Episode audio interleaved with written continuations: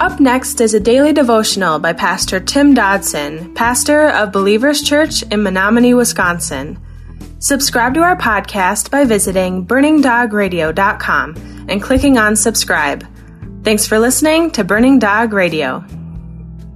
In the Gospel of John today, chapter 17, beginning in verse 16, we find Jesus there in the garden praying to the Father. So we're like eavesdropping into this very personal uh, discussion, personal uh, interaction between Jesus and the Father as Jesus was just hours away from the crucifixion. And one of Jesus's greatest uh, subjects in this prayer was those apostles and all the disciples that would follow after them throughout the years. And speaking of them all, he says in verse 16, they are not of the world, even as I am not of the world. So Jesus again had been talking uh, to the Father about the battle that rages as Christians, in the fact that we as disciples are called to engage the world and still not be part of it. And that's a very difficult, very fine line to walk.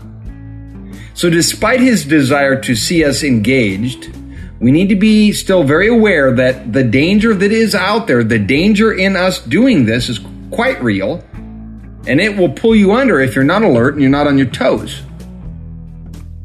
He says in verse 17, Sanctify them in your truth. Your word is truth. Now, the prayer of Christ now sought a sanctification, if you will, in and for the apostles and even for us today.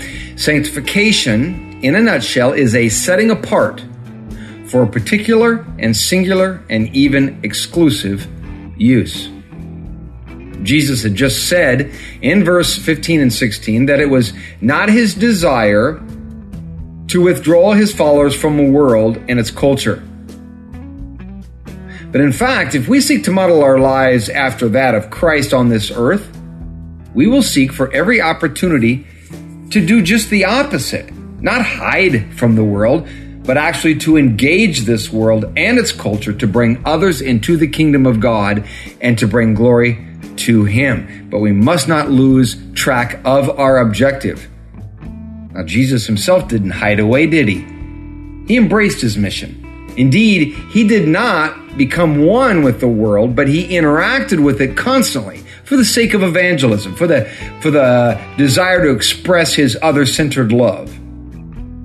Look, hiding from this call basically says, I only care about myself and my immediate family, and heck, the rest of the world be damned.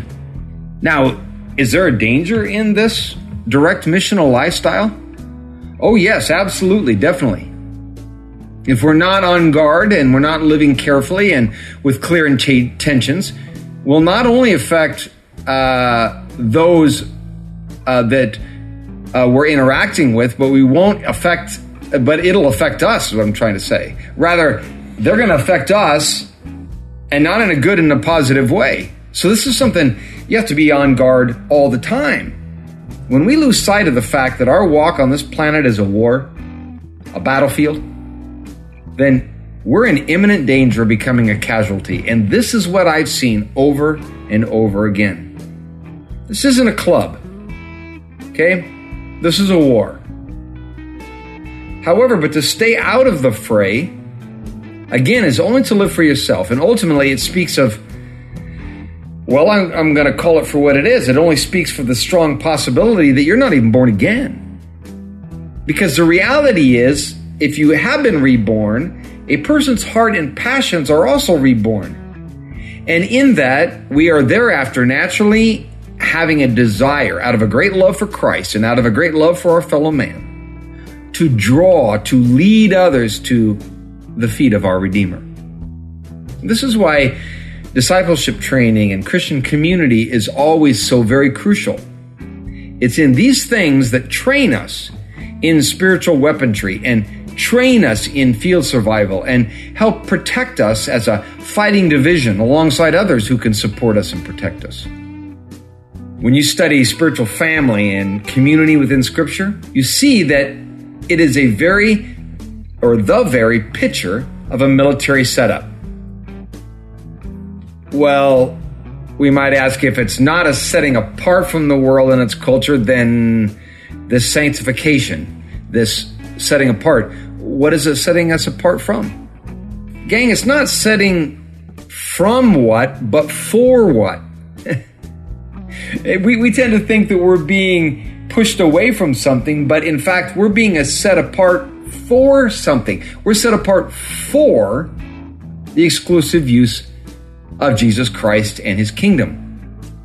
Just as the utensils in the temple, they were sanctified, they were set apart only for their specific purpose and task. It was and is God's desire today that we be set apart for the specific spiritual purpose that we're called to accomplish upon this earth. Please note, this does not in any way mean that we are to become worldly and become in union with those of the world. Again, quite the contrary. The Bible clearly calls us to come up from amongst them and be separate. So says 2 Corinthians 6:17. So, we're definitely to be different. But different in the midst of them. Separate in passion, priority, intent, and practice. We're called to be as Christ was, holy in an unholy world, faithful amongst the unfaithful, loving in the presence of hate, focused on pleasing the Lord in a world that is frankly, focused upon pleasing themselves. Sanctify means make holy, consecrate, dedicate, purify, set apart for exclusive use of God to further the kingdom and to bring Him glory. So please note, this is not setting up outside the world, it's rather setting up for the frontline battle of His ministry. You might claim here that this passage is not directed at you because, hey, you're not called to be a pastor. But you need to understand today, as born again individuals, we are all called to be ministers, every one of us. Whether that is a minister at work or school or on the street or with our families or out in public. No Christian is exempt from this innate calling.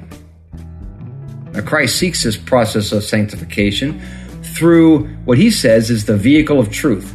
And he goes on to say that that vehicle of truth is God's word.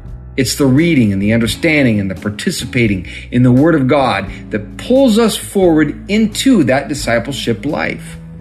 The New Testament is very clear about the place of the gospel in producing faith. It says the gospel is the power of God for salvation, Romans 1:16. And quote, so faith comes by hearing and hearing by the word of God, in quote, Romans 10:17.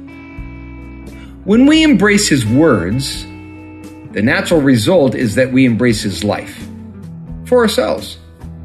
This is why so many folks desire to reject it today, or at least large segments of it, because to embrace it all, well, that has some pretty severe ramifications. Make no mistake, the cost of sanctification is extremely high. If you desire the things of this world and seek its priorities and its methods, you will never know what this means.